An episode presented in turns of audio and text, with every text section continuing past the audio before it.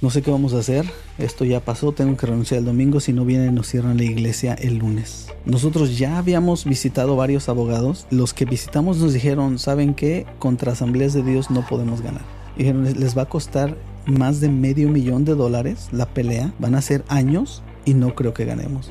El enemigo te mete eso en la mente. Es la minoría. La adolescencia está en riesgo. Y, es el enemigo, Goliat, gritándote, paralizándote. Eres la minoría, no puedes, no debes, no tienes. O sea, los hispanos no mm. pueden tener una iglesia grande, valorizada 16 millones de dólares. No se puede. Y yo le decía al Señor, danos un gane. Necesitamos un gane, que sepamos lo que se siente y lo que sabe ganar. Mm. ¿Cuál es el sabor de ganar y de creerte a ti? Oye amigos, bienvenidos a este episodio donde vamos a estar hablando cómo se gana una batalla y tenemos la experiencia del pastor Cristian Parra, cómo lograron derrotar al Goliath. Esta es la clásica historia de David contra Goliath. Y bueno, pues vamos a ir súper profundo en lo que se trata esta historia desde aquí de Costa Mesa, California, creando aquí un, nuevo avivamiento. Un nuevo avivamiento desde Costa Mesa. Pero antes de pasar ahí, solo quiero recomendarles Capital Agencia. Capital Agencia va a estar trabajando juntamente con Christian Podcast en español para llevar nuestro podcast al siguiente nivel. Vamos a poner los links aquí abajo si tú necesitas marketing digital, social media. Capital Agencia con Jonathan Barragán y su equipo es la mejor opción. Así es que, sin más ni menos, pues bienvenidos al Christian Podcast en español. Mili y Christian, ¿cómo están el día de hoy? Muy bien, gracias. Eso súper emocionada, Beto, medio nerviosa, así, mira, hasta me están sudando un poquito las manos, like, eh. Eh, eh, yo siento que vamos a escuchar un súper mensaje. sí, mira, aquí yo siento que me estoy quemando aquí con el fondo rojo que tengo. Fire, fuego, el fuego. Cristian, ¿cómo estás el día de hoy? Muy bien, gracias a Dios. Ah, como dice Emilio, un poco nervioso, ¿no? Yo creo que cuando ve uno cámaras y todo, se pone nervioso. Y debería de estar acostumbrado, ¿no? Uno famoso como yo. Eh, siempre los paparazzis me siguen, pero hoy es diferente. hoy es diferente.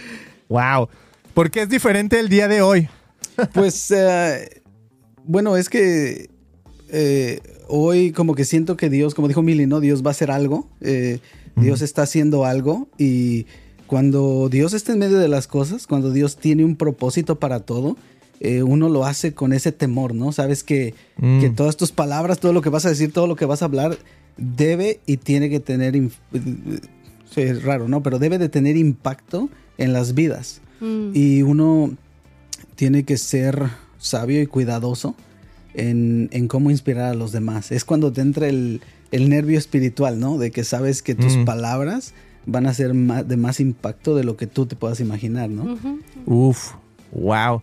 Pues sí es cierto, me encanta eso, eh, reconocer que nuestras palabras tienen poder y eso, ¿va? Que lo que vamos a estar hablando puede inspirar o desmotivar a la gente, no sé, de todo, ¿va? Sí. Este, pero tú tienes una historia bien impactante con la que hemos estado, pues, relativamente caminando a tu lado, ¿no? Estamos apoyando ahora sí como que desde las digamos, tú eres el jugador ahí en el campo y nosotros somos los que están viendo el partido, no tanto eh, sudando la gota gorda como tú la sudaste. Pero ¿por qué no nos platicas así a grandes rasgos de qué se trataba esta historia de David contra Goliat que tú viviste en carne propia? Pero, ah, sorry que voy a interrumpir. A mí me encantaría, Beto, porque lo, lo podemos presentar, pero a mí me gustaría que él se presentara de, para que la gente que nos está escuchando, o sea, muchos de los que se conectan, pues lo conocen también porque tenemos amigos mutuos, pero para todas aquellas personas que están en Latinoamérica y en otras partes del mundo, en otros países como Europa que también nos escuchan, uh, y Uruapan. Que, que lo conozcan un poquito más y que nos digas, Cris, ¿quién es Cristian Parra? O sea, ¿de dónde vienes? Y así, ¿Y dónde estás parado? Porque también, o sea, siento que para que entiendan el chiquito Goliat, you know, eh, quién era o quién es Cristian Parra, que, que, nos cuente un poquito de su historia. Ándele. Ah, sí, no, pues excelente, me agrada porque em, muchas de las veces vemos las historias bíblicas y pensamos que los personajes son estos superhéroes, ¿no? Que dices, ay, no juegues para yo poder hacer lo que eh, hizo David, lo que hizo Pedro, lo que hizo Pablo, jamás, ¿no? Yo no soy, no estoy calificado. Y eh, sí, hay que empezar con la historia, ¿no? Si, vemos la historia de unos personajes, eh, te identificas más y más. Entonces, sí, tienes razón, Mili. Y bueno, rápidamente, mi nombre es Cristian Parra. soy el pastor de Iglesia Harbor aquí en Costa Mesa, en la ciudad de Costa Mesa.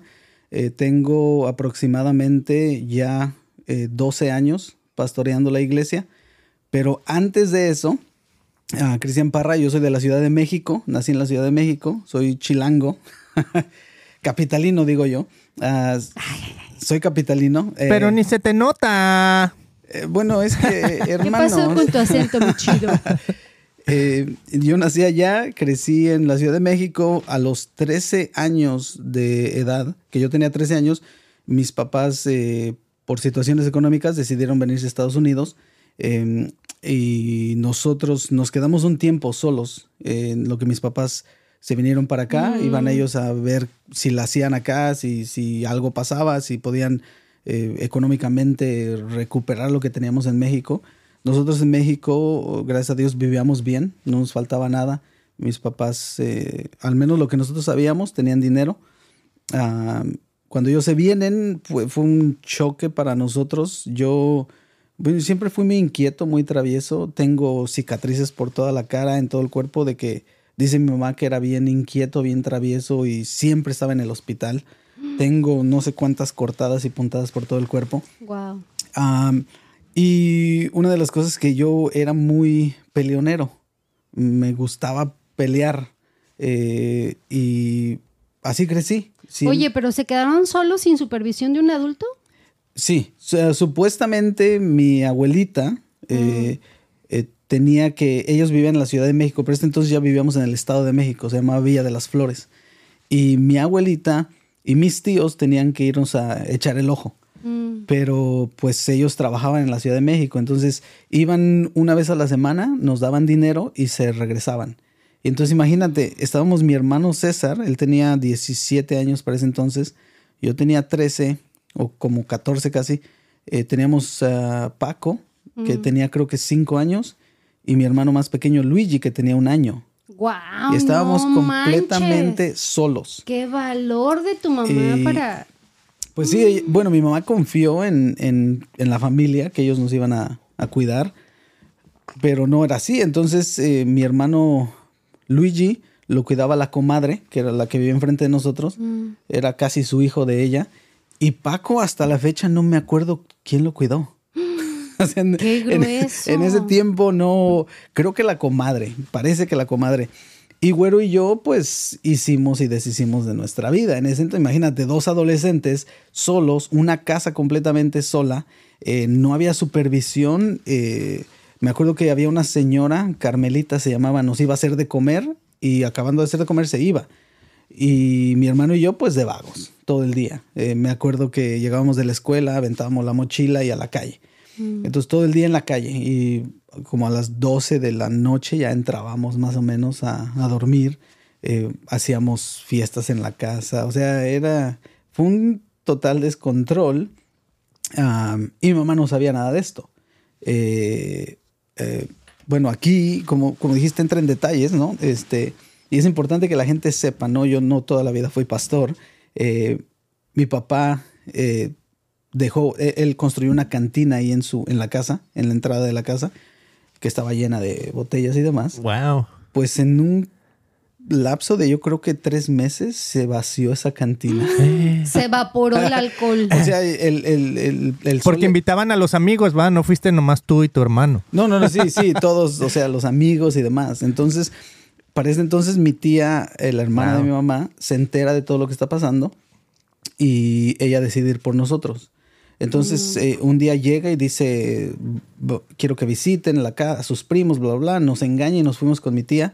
Y ahí, estando en su casa, nos dice, ya no se van a ir de aquí, eh, se van a quedar. Entonces, ahí fue un choque para Ahora nosotros. están bajo mi tutela. Sí.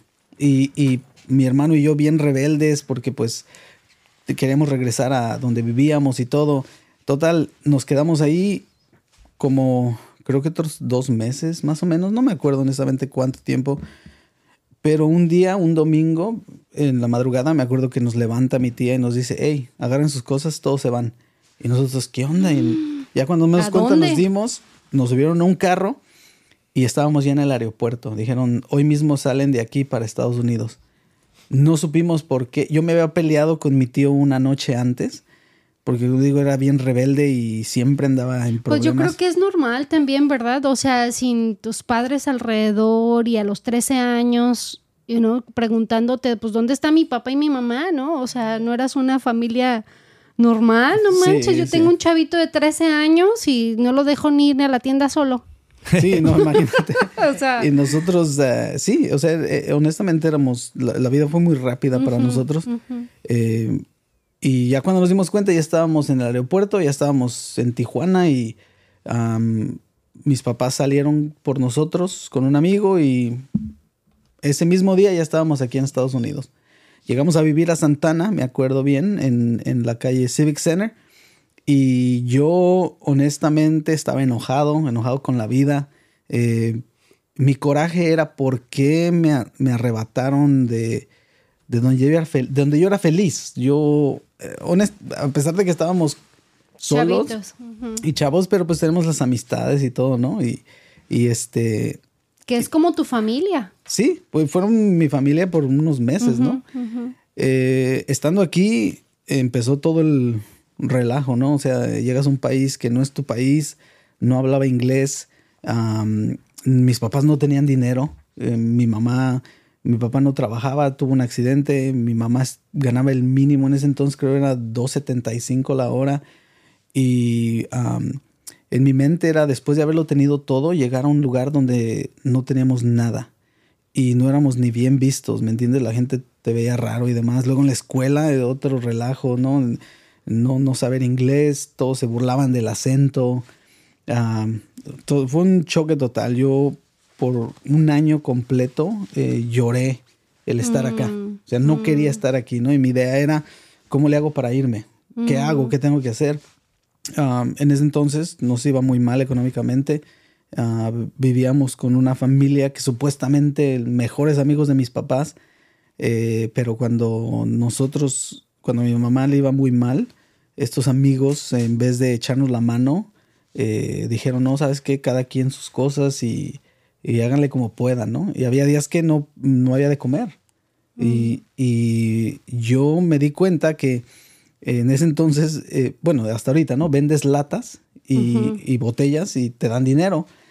Y yo dije, bueno, pues le voy a ayudar a mi mamá, pero en sí la razón por la cual yo quería vender latas es porque yo me enamoré de las hamburguesas de in Out.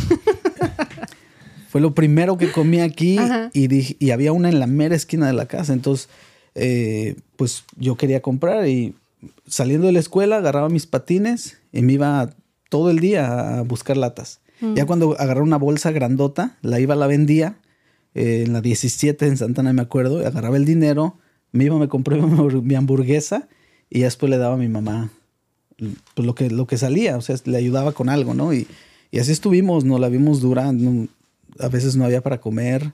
Eh, eh, teníamos que salir a ver qué, qué, hacíamos. Mi mamá pagaba la renta y después nos quedaba nada. Pero chistosamente, entonces, ahorita regresando a la historia de mi vida, eh, uno, uno, no conoce de Dios, no, no, sabe, no, no conocíamos de Dios, no sabíamos que existía Dios, pero no íbamos a la iglesia ni nada. Pero te das cuenta cómo en cada paso de tu vida Dios no te abandona. Mm. En, en, momentos duros, ¿no? Algo pasaba. Encontramos, ah, me acuerdo una vez, encontramos una iglesia, estábamos desesperados, mi mamá no tenía nada, eh, no había dinero. Y me dice, mamá, vamos a agarrar latas. Y en una estamos caminando por ahí en Santana, vimos una bola de gente y dice mamá, vamos a ver qué están regalando, ¿no? Como todo mm. buen hispano, ves gente y dices, algo están regalando, vamos a ver qué sacamos. Nos acercamos, era una iglesia de americanos, estaban regalando comida.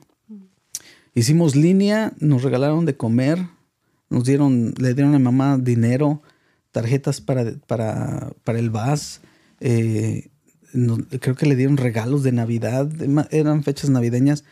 Bueno, salimos de ahí bendecidos. y todo, y nosotros no, no íbamos a la iglesia, o sea, y eso nunca se me ha olvidado, ¿no? Como mm. Dios desde ahí nos estuvo preparando, estuvo preparando el corazón.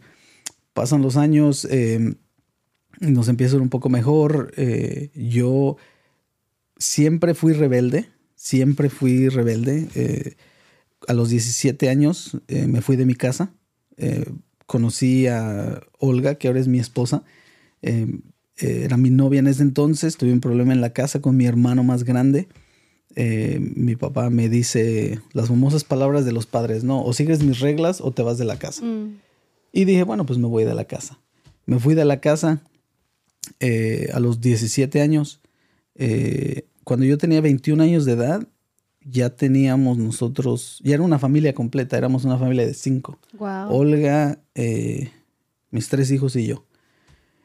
en ese lapso de, de, 17 a 21 años, muchas cosas pasaron, muchos errores. pues estaba, era un chamaco, ¿no? Mm. Y, y, querer llevar una familia, levantar una familia, pues era difícil, ¿no? Y eh, como te digo, no conocíamos de Dios eh, y yo estaba metido en todo, en todo. En, eh, cuando en mi, adolescencia me junté con gente pandillera, no me hice pandillero solo por porque mi papá me lo impidió, ah, me lo impidió a golpes. Me oh, dijo, oh, ¿quieres que te brinquen? Yo te voy a brincar. Y me brincó literalmente. Me puso una buena, ¿no? Como decimos nosotros, me puso una pela. Mm. Y se me quitaron. se me quitaron las ganas. Dije, no, no. Oye, imagínate, ¿no? pero, eh, pues, siempre andaba haciendo cosas que no, que no estaban bien, ¿no? Eh, ya después con la responsabilidad de la familia, eh, como que me enderecí un poquito, ¿no? La responsabilidad me ayudó a enderezarme un poco, pero igual, ¿no? mi vida no estaba donde yo quería que estuviera, ¿no? Cuando tenía problemas con mi esposa, yo siempre acudía a cosas que no estaban bien. Ah, me hice de un amigo en el trabajo que ah, le gustaba mucho tomar, eh, las fiestas y demás. Y cuando yo estaba en problemas, me juntaba con él. Y de ahí mi vida se convirtió en otro caos, ¿no? No solo ya el que yo ya traía, sino que otra vez como que eso empezó a remover cosas del pasado, ¿no? Eh, en ese entonces, bien me acuerdo, tuve un problema y, me, me acuerdo que caí en la cárcel. Eh, estuve un fin de semana. Eh, salí de ahí y estaba dejado con mi esposa. y me acuerdo que mi mamá me dijo, un día se me acercó y me dijo, ¿sabes qué? Pues ya has intentado todo, ¿no? Ya has probado todo, ya has hecho de todo. ¿Por qué no pruebas a Dios? Para ese entonces mi mamá lleva a la iglesia. Mm. Y me dice, prueba a Dios. Y si Dios no funciona, pues sigues con tu vida. Y me acuerdo que dije, ok, le voy a dar una oportunidad a este Dios. A ver qué pasa, ¿no? Eh, y dije, si Dios es la solución, pues algo puede pasar. Ah, tristemente, tristemente, eh, un día se me ocurre ir a la, y digo tristemente, te vas a escuchar por qué, se me ocurre ir a la iglesia, ¿no? Chistosamente era en este edificio en el que estamos, en lo que es ahora Iglesia Harvard. Eh, en ese entonces yo llego, yo era, yo estaba bien loco, ¿no? Traía el pelo largo, bien rockero según yo, traía mis aretes, usaba los pantalones así cortados, traía botas de esas de motocicleta, de mm. los de las motos, así. Y un renegado. Era un renegado, ándale. Suena eh, chido, ¿eh? Ah. Ah, pues total de que... Y yo tenía un Camaro que me dejó mi esposa, era un Camaro blanco que siempre rechinaba llantas yo con eso. Entonces imagínate, yo venía todo vacío, con eh, la necesidad de ser aceptado, buscando algo, ¿no? Y, buscando atención. Me acuerdo que entro por el estacionamiento a todo lo que da con el volumen, a todo lo que da. Eh, y, me estaciono y desde que, desde que me bajé del carro, luego, luego sentí las miradas de los ujieres, ¿no? Esas miradas condenadoras, ¿no? De que, ¿y este mugroso quién es? Y, pero pues, a, mí me valía, ¿no? Mi canción favorita era esa, la de Me Vale todo. y la cantaba a todo volumen. Me vale todo. Eh, total de que me bajo y se me quedan viendo y dije, bueno, pues me vale, ¿no? Pero entré por las primeras puertas Pero ya cuando iba a entrar a la segunda, donde, donde está el santuario, ah, me acuerdo que me paran los sugieres y me dicen, eh, momentito, usted no puede entrar a la iglesia así. Y pues me quedé sacado de onda, ¿no? Porque dije, bueno, ¿por qué no? Así como. Sí, dije, pues, ¿cómo? Dice, primero necesita agarrarse el pelo, mm. quítese esos aretes y, y vístase mejor. Y dije, ah, no sabía que había requisitos para entrar a la iglesia. Mm. Y ahí me sentí rechazado, completamente rechazado. Eh, dije, ah, ok, está bien, eh, me voy a cambiar y regreso. Salí y como en ese entonces no era cristiano, ¿verdad? En mi boca dije todo lo que te imaginarás de los sugieres y demás. Y ¿Quieres que use el pitido otra vez? no, ya no las decimos. Ah, ya no las decimos, ok. Eso ya, ni, ni, de chiste. Eso fue en el pasado. Ya, ya pasó. Total de que me salí bien desilusionado y dije, no, es que mal onda, ¿no? O sea, si, mm. si esto es la iglesia, no quiero nada con la iglesia. Mm. Eh, me acuerdo que dije, no vuelvo a regresar jamás, jamás. Seguí con mi vida, seguí con mi, forma de ser. Ah, pasó un tiempo eh, en el cual seguía dejado de mi esposa. Era lo que, lo más, que más me dolía. Eh, mi, familia, mi, esposa, no poder estar con ellos.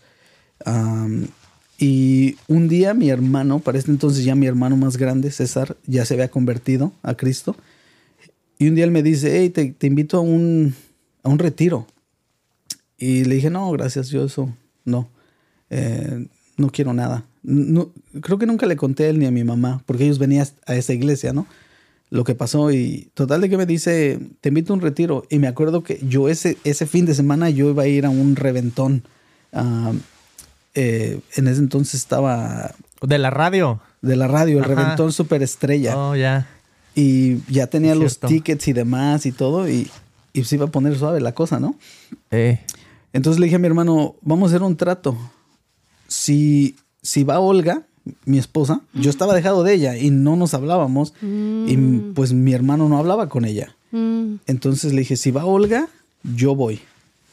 Porque yo sabía que Olga iba a decir que no, ¿verdad? Eh, no me quería ver. Estaba enojada. Estaba enojada. Total que le digo, si ella va, yo voy. Pues no sé cómo le hicieron, él y mi cuñada, no sé quién le invitó, no sé cómo le hicieron, que me habla mi hermano y me dice, eh, eh, mi hermano me dice, carnal, me dice, carnal, ¿a dónde crees que vas a ir este domingo, este fin de semana? Le digo, pues al reventón superestrella. y me dice, no, vas a ir a un retiro. Le digo, estás loco. Dice, invitamos a Olga y Olga va a ir. Mm. Le dije, no te creo. Dice, sí es cierto. Pues como que dije, ¿qué onda, no? Eh, pero en mi corazón estaba, como te digo, regresar con mi esposa y con mis hijos.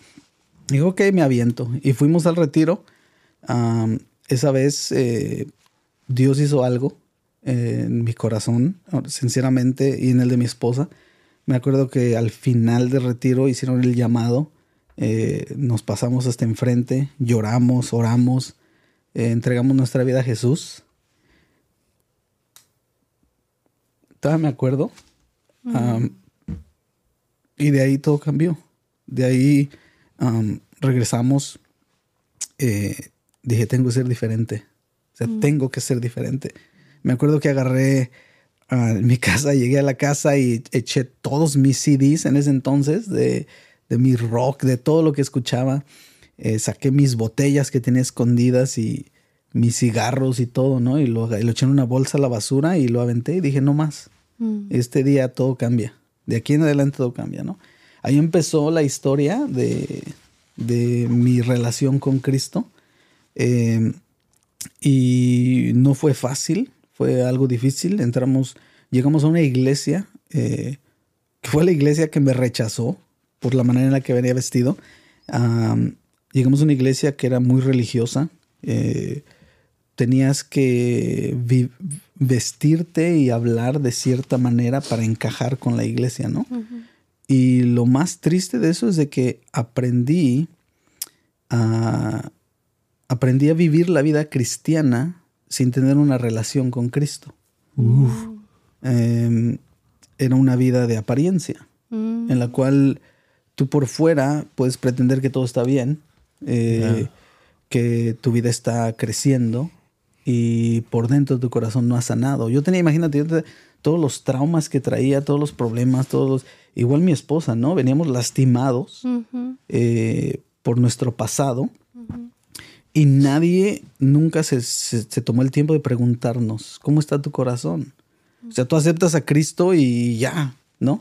Te, te vistes y hablas como todos y piensan, ay, el hermano está re bien, está conectado con el Señor, gloria a Dios, ¿no? Y chistosamente yo era uno de los líderes de adolescentes, eh, me querían para anciano y todo, más no sabían que por dentro seguía igual vacío. O sea, mm. Cristo sí hizo algo en mi corazón, pero el problema es de que eh, empezamos a, entrar en la rutina cristiana mm.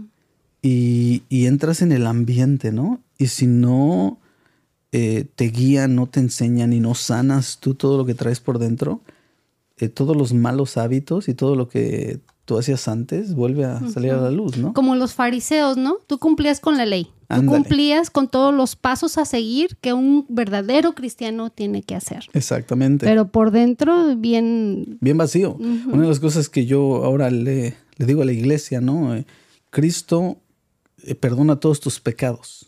Dice la palabra de Dios que todas las cosas viejas pasaron. Aquí son hechas nuevas. Está hablando de lo espiritual. Mm. Pero tu mente nunca te la borra. Mm. Y tus traumas siguen ahí. Mm. Entonces, eso nos toca a nosotros, lidiar con eso. Pero pues lo escondemos, lo ponemos en una cajita y ahí queda, ¿no?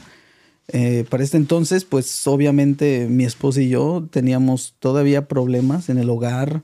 Eh, éramos de los típicos cristianos que en la mañana te levantabas para ir a la iglesia y peleábamos antes de irnos a la iglesia por quién iba a vestir a los niños o esto y lo otro, ella se iba llorando a la, alabanza, ¿no? Y yo iba bien enojado a la escuela dominical, a enseñar escuela dominical después de haberle mm. gritado a mi esposa, ¿no? Y dices, ¿qué onda? Y total, en ese proceso, eh, algo entendido, cuando Dios quiere algo contigo, eh, Dios nunca va a dejar eh, tu vida en paz. Mm. él va a dejar que pasen situaciones en tu vida que te lleven al punto de explotar. Porque quiere que tu semilla muera para que vuelvas, para que nazca un fruto bonito, ¿verdad? Para que salga mm. algún fruto bueno. Entonces, el Señor no te suelta, no te deja. Y, me acuerdo que eh, llegamos a esa situación en, la vida de nosotros en el cual ya no aguantábamos eh, y tuvimos que salir de la iglesia en la que estábamos. Eh, mi esposa y yo teníamos igual problemas y demás y dijimos, ¿qué estamos haciendo? no Se supone que todo debe ser diferente. ahora no estoy culpando eh, a la iglesia eh, porque todo era nosotros, ¿no? La cosa es entre tú y Dios. pero sí, tristemente, a veces la, iglesia, lo que es el cuerpo de Cristo, no atiende a las personas que vienen lastimadas como nosotros veníamos y eso como que los dejamos solos, ¿no? A un lado y, como vemos que pues están haciendo unos cuantos cambios positivos, pensamos que todo está bien. y, es negligencia de, la iglesia, ¿no? De decir, bueno, está bien, todo está bien y Dios los bendiga. Ya cuando caen los hermanos dicen, ay, mira, estaban en pecado y que no sé qué. Mm. Y eso nos pasó a nosotros, pero digo, eh, nosotros tenemos que haber puesto más atención a nuestra salud espiritual. No lo hicimos, caímos en el juego del cristianismo. Para ese entonces salimos de la iglesia. Que por eh, cierto, llegamos a reemplazarte en el, con los líderes de, jóvenes, te fuiste y nos tocó a nosotros ser ahora los, los encargados de, ah, los chavitos. ¿Te acuerdas? Porque yo me oh, acuerdo de esa época en que y el Cristian, no, pues que ya se fue y se salió y no sé qué.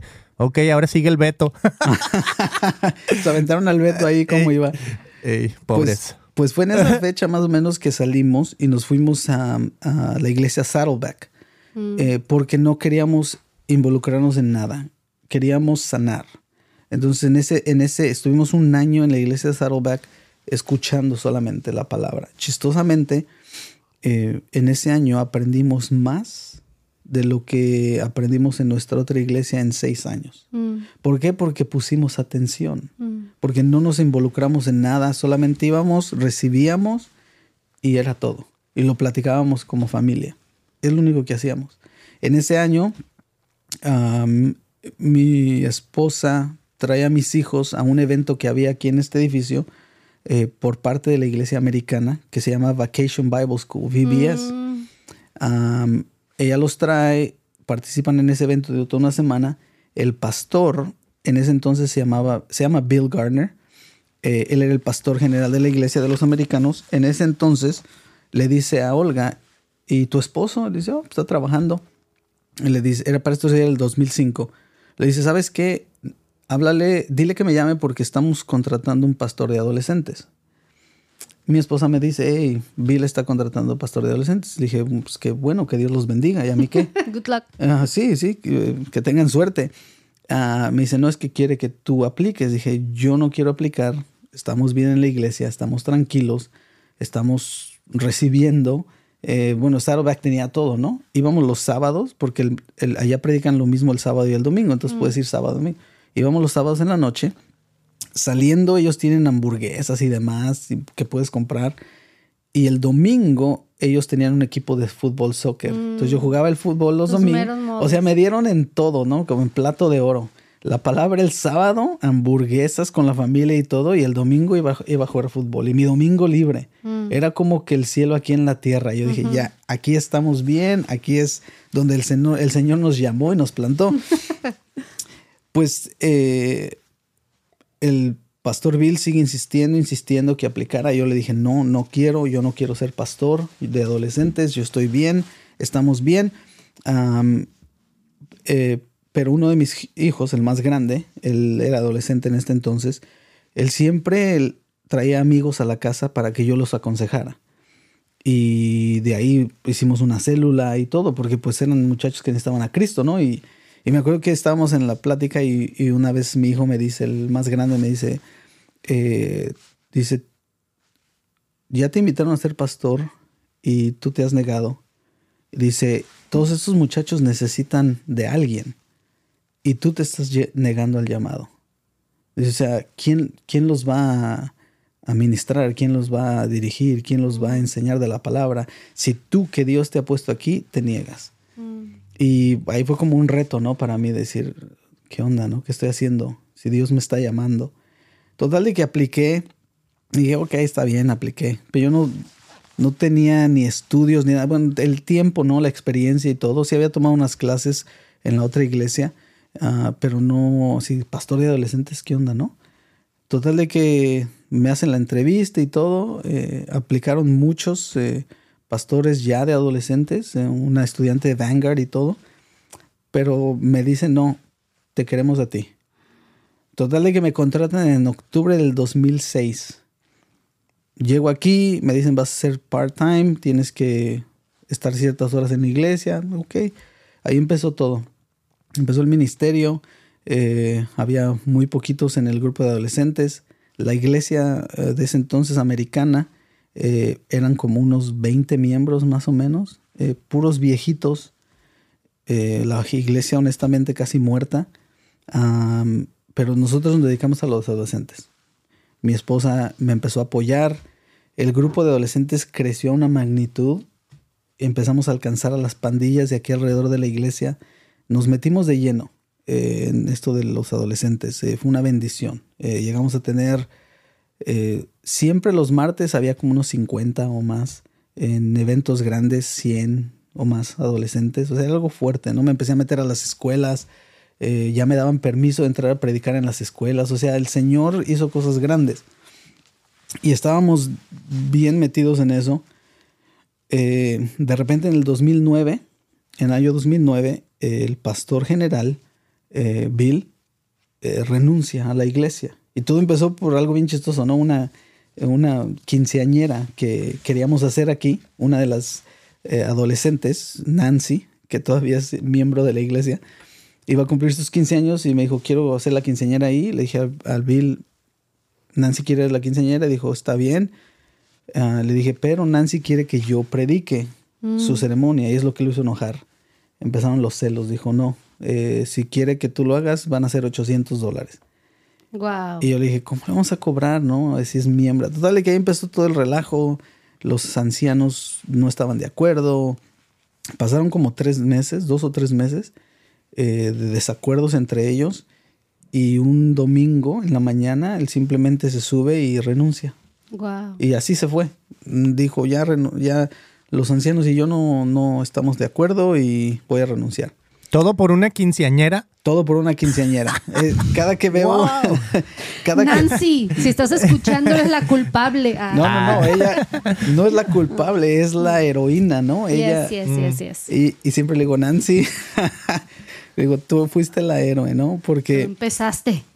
Ella empezó honestamente toda esta revolución porque él renuncia y nos quedamos todos sacados de onda y ahí es cuando empieza todo, ¿no? La historia más, eh, bueno, no empieza, ¿no? Sino sigue la historia de, de, de, todo este relajo, ¿no?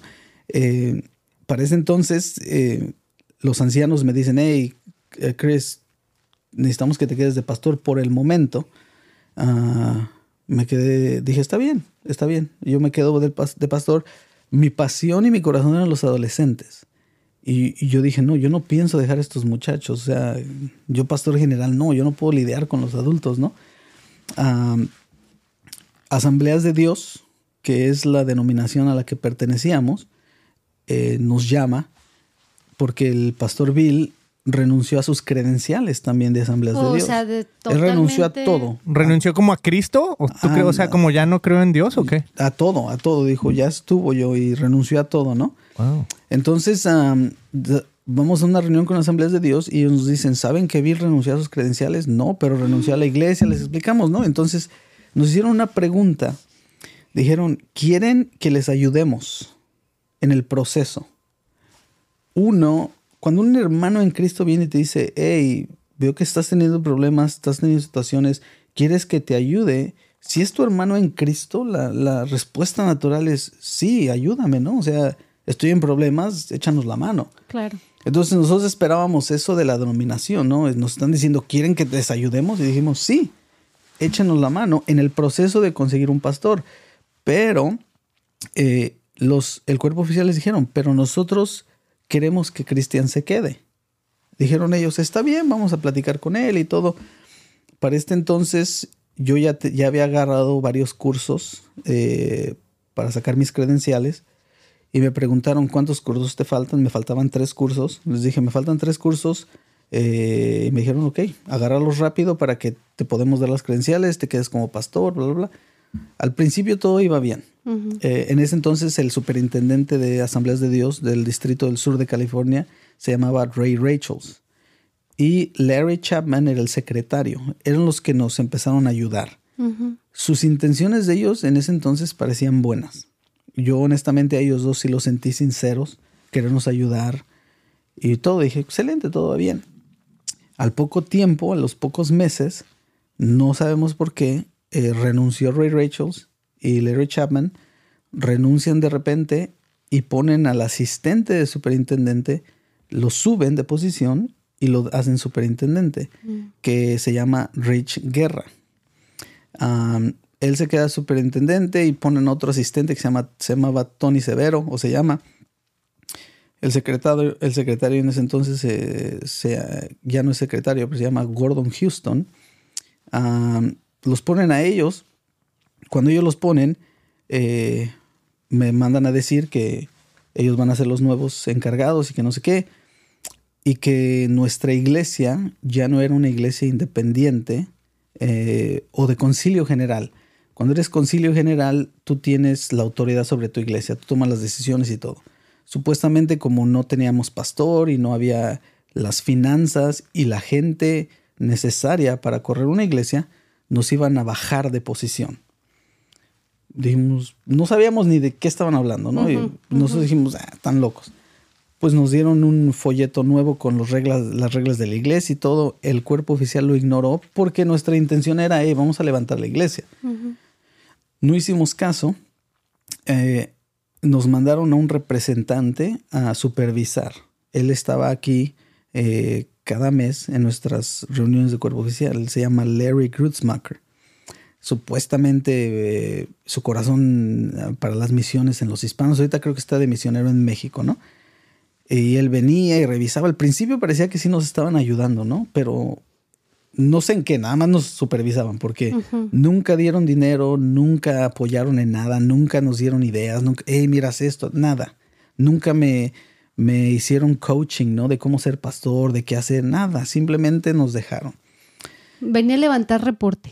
Ándale, ¿no? Levantar Así reporte. Como que esto está sucediendo. Ándale, y se iban. Así estuvieron como, estuvo como un año. Eh, después desapareció Larry, ya no se presentó. Nos dejó solo como, otro, como dos años más o menos.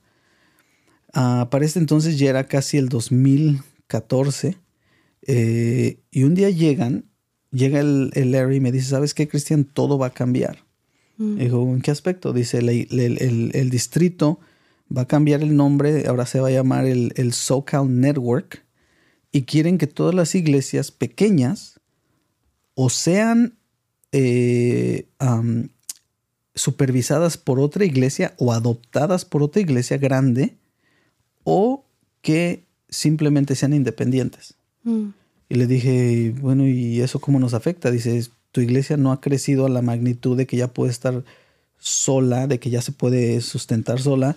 Entonces necesitamos que un pastor venga y tome control de todo. Y tú vas a ser el pastor, pero bajo su control de él, el cuerpo oficial de él y todo. Y dije, bueno, y si no me llevo bien con el pastor o le caigo mal, digo, ¿qué pasa? Simplemente me corre y me echa para afuera y echa para afuera toda nuestra iglesia y ellos se quedan con todo pues no sé, pero así va a ser. Mm. Entonces, eh, ahí empezó el problema. Ahí empezó como que algo va a pasar, algo va a pasar. Entonces, me empezaron a insistir eh, que tenía que ir a reuniones y total de que Larry se desaparece otra vez y un día me llaman a una reunión eh, con el superintendente. Nunca me había juntado con él. Voy a la reunión y ahí me dice, eh, empieza según el bien amable, ¿cómo estás? ¿Cómo va la iglesia? Que no sé qué. Para este entonces la iglesia ya estaba creciendo, ya éramos más, eh, ya teníamos muchos programas, eh, teníamos el centro de aprendizaje, todo, ¿no? Hay muchas cosas que, que se hacían aquí. Entonces me llama y me dice, ¿cómo está la iglesia? Y todo, yo bien emocionado, ¿no? oh, todo va bien, todo está excelente, que no sé qué. pero en la reunión estaba él estaba otro pastor que se llama Dan Campbell, que ahorita él es el representante de las iglesias hispanas. Mm. Es un americano que no sabe nada de nuestra gente y nuestra raza, mm. pero él es el representante de las iglesias hispanas. ¿De qué mm. onda, no? Y estaba el que antes era mi pastor, Pastor Ever Paredes, en la reunión. Y dije, bueno, ¿qué onda, no? Total. Y está bien. Se está poniendo interesante. Y estoy diciendo nombres porque quiero que la gente sepa cómo funciona todo esto. No, me voy a detener en decir nombres de las personas que, quisieron ver nuestra caída, ¿no? Mm. Ah, total de que pues me quedo ahí como diciendo, pues, ¿qué está pasando? Yo los saludé, me, los, me presentaron a Dan Campbell, el pastor River yo ya lo conocía, y le doy mi reporte bien contento a Rich Guerra y me dice, pero así como que nada más estaba esperando que yo acabara y me callara para decirme, ok, dice, excelente. Dice, pero la razón por la cual te llamé aquí es porque ya nos cansamos de ti. Y pues yo me quedé así como que, ¿qué onda? ¿No? Pues, ¿qué les hice a estos, no? Dice, ya nos cansamos de ti, estamos hartos y ah, te voy a dar dos opciones el día de hoy. O renuncias al pastorado y te vas de la iglesia, o dejas que Ever Paredes tome control de tu iglesia y sea la iglesia madre de tu, de tu iglesia. No tienes otras opciones. Y yo me quedé como, ¿qué onda, no? Y le dije, ok, ok, a ver, momentito. Barajéamela más despacio. Sí, o sea... O sea, nunca te habían dicho nada, todo va bien y... Nada, Y de repente te dice, pues, quítate de nuestro camino ya... Y ya, ya estuvo. O sea, ya hasta nos, nos cansaste, qué loco. Sí, sí, sí. Porque, pues, ¿En qué momento te hice algo? Pues sí, yo dije, oh, pues ya te cansé de qué, o qué onda, ¿no? A lo mejor creían que no ibas a aguantar o que. Pues yo creo, ¿no? Y toda le dije, ok, ¿sabes qué? No, no, digo. Y yo sí pregunté, oh, ¿pero por qué? O sea, me dijeron, es que todavía no tienes las credenciales. Le dije, no las tengo porque no me las han dado. No, y su pretexto era de que no tenía papeles. Eh, cuando yo acabé mis clases, hice los exámenes y todo, es que porque yo no tenía papeles. Lo cual me impulsó a buscar la manera de agarrar mis papeles, ¿no? Y fue un proceso también bien largo, dinero y demás, pero me dieron los papeles. En ese entonces eh, ya tenía los papeles yo. Mm. Nomás para aclarar, estás diciendo papeles de, ciudadano, o sea, de, vivir. La residencia. De vivir legalmente en Estados Unidos. En Estados Unidos, porque eh, para servir a Dios en asambleas de Dios necesitas ser residente, si no, no puedes en mm. Estados Unidos. O sea, eh, quiero que sepan, ¿no? Entonces, Entonces como pastor, no tenías los papeles para ser residente en Estados Unidos y no podías pertenecer eh, oficialmente al pastorado dentro de asambleas de, Dios. ¿Y, eso solamente es en asambleas de Dios o en cualquier otro no estoy seguro, no estoy seguro, pero en asambleas de Dios es así. Pues tal vez no, porque es como un trabajo. Pues Tienes un sueldo y si no eres legal, pues no puedes recibir un sueldo. A según. Según. Entonces, eh, total de que me dijeron, eh, ya nos cansamos de ti. Y me acuerdo que le dije, ¿sabes qué? Le digo, tengo que orar y tengo que hablar con mi cuerpo oficial. Y él me dijo, ¿sabes qué? Tu cuerpo oficial es muy hostil. Ellos no trabajan con nadie, no quiero nada con ellos. Y me dijo, es más, tu cuerpo oficial no existe, nosotros somos el cuerpo oficial y nosotros son las únicas dos opciones que tienes. Ahí es donde pues dije algo está mal, ¿no? O sea, esto va, esto va más en serio. Eh, regresé, platiqué con el cuerpo oficial, les dije esto está pasando y me dijeron, ¿por qué? No sé, no sé qué está pasando. Eh, y ahí empezó la presión, me empezaron a llamar eh, cada semana, necesitamos juntarnos, pero el, el, el, superintendente Rich Guerra, de ahí, después de esa reunión, ya no se quiso juntar conmigo para nada. Me mandó a su asistente. Y yo me juntaba con el asistente. Yo le decía, oye, ¿qué está pasando? ¿Qué está pasando? Eh, ¿Por qué me están diciendo? No, es que las creencias. Le dije, bueno, yo tengo ya todo, ya tengo la residencia, ya acabé mis clases, ¿qué es lo que está pasando? Y no me decían, me daban vueltas, me daban vueltas. Oh, es que aquí, es que allá, que no sé qué, que la iglesia, le dije, la iglesia está creciendo, vengan, vayan a ver lo que Dios está haciendo en ese lugar. No se querían presentar. Hasta que ya una vez eh, le pedí al cuerpo oficial que fuera conmigo a una reunión con ellos, con el asistente, para preguntarle qué está pasando.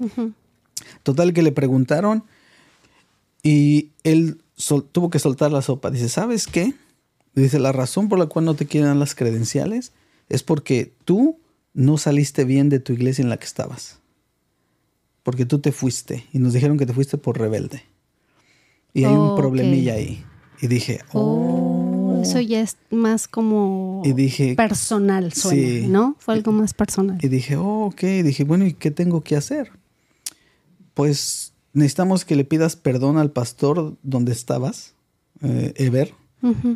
Y si él dice que está de acuerdo en que tú seas pastor, entonces te vamos a dar las credenciales. Ok. dije, ok, está bien, el humillado será exaltado. Dije, está bien, vamos a una reunión. Hicimos la reunión con el pastor Ever, eh, platicamos, eh, le dije, hermano, aquí allá, total, le dije, está bien, si necesito su bendición para ser pastor, me humillo, arreglamos nuestras diferencias y dijo el pastor, ok, yo no veo por qué no le den las credenciales.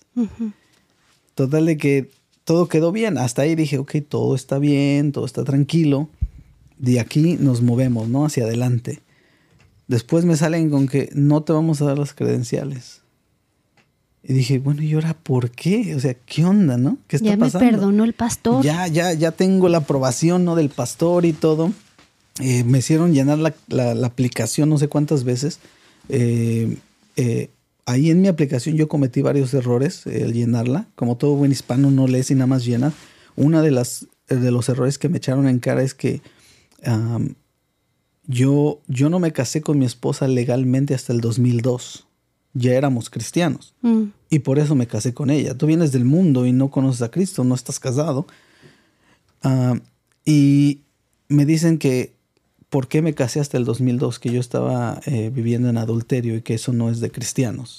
Y es una de las mayores razones que usaron por la cual no me querían dar credenciales. Porque mentí, porque yo puse la fecha que mi esposa y yo contamos como nuestro aniversario, que es el 4 de julio. Mm. Yo tengo tantos años con mi esposa y me dijeron, eh, el pastor Ever dice que los casó el 2002. Oh, wow. Y dije, sí, sí, es cierto, eso es lo legal. Oh, es que eso es lo que cuentan. Para mí yo ya estaba casado desde que me junté con ella. Pues sí, pero dicen, mentiste en tu aplicación. Entonces, oh estaban buscando todas las maneras de cómo no acreditarme, ¿no? Y dije, está bien. en, medio de todo esto, ya cuando estábamos sintiendo más presión, el, pastor Mike Decker de Palm Harvest, eh, pues yo, yo conversaba con él y platicaba con él y él me dijo, ¿sabes qué, Chris? Aquí hay algo más profundo, ¿no? Mm. Y me dijo, su primera pregunta que él dijo, que él se hizo, dice, ¿de quién es la propiedad? Mm. Y yo le dije, la verdad no sé, Mike.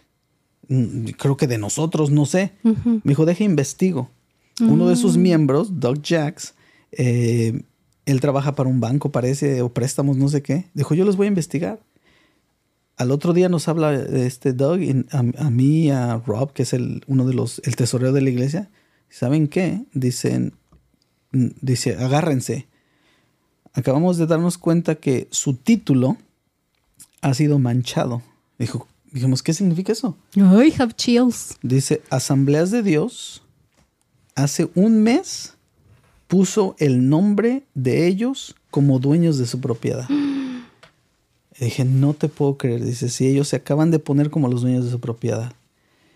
Y ahí es donde dije, ¿qué onda? Por eso la presión, por eso es de que sálganse, por eso es de que renuncia, porque ellos ya habían puesto su nombre en nuestra propiedad.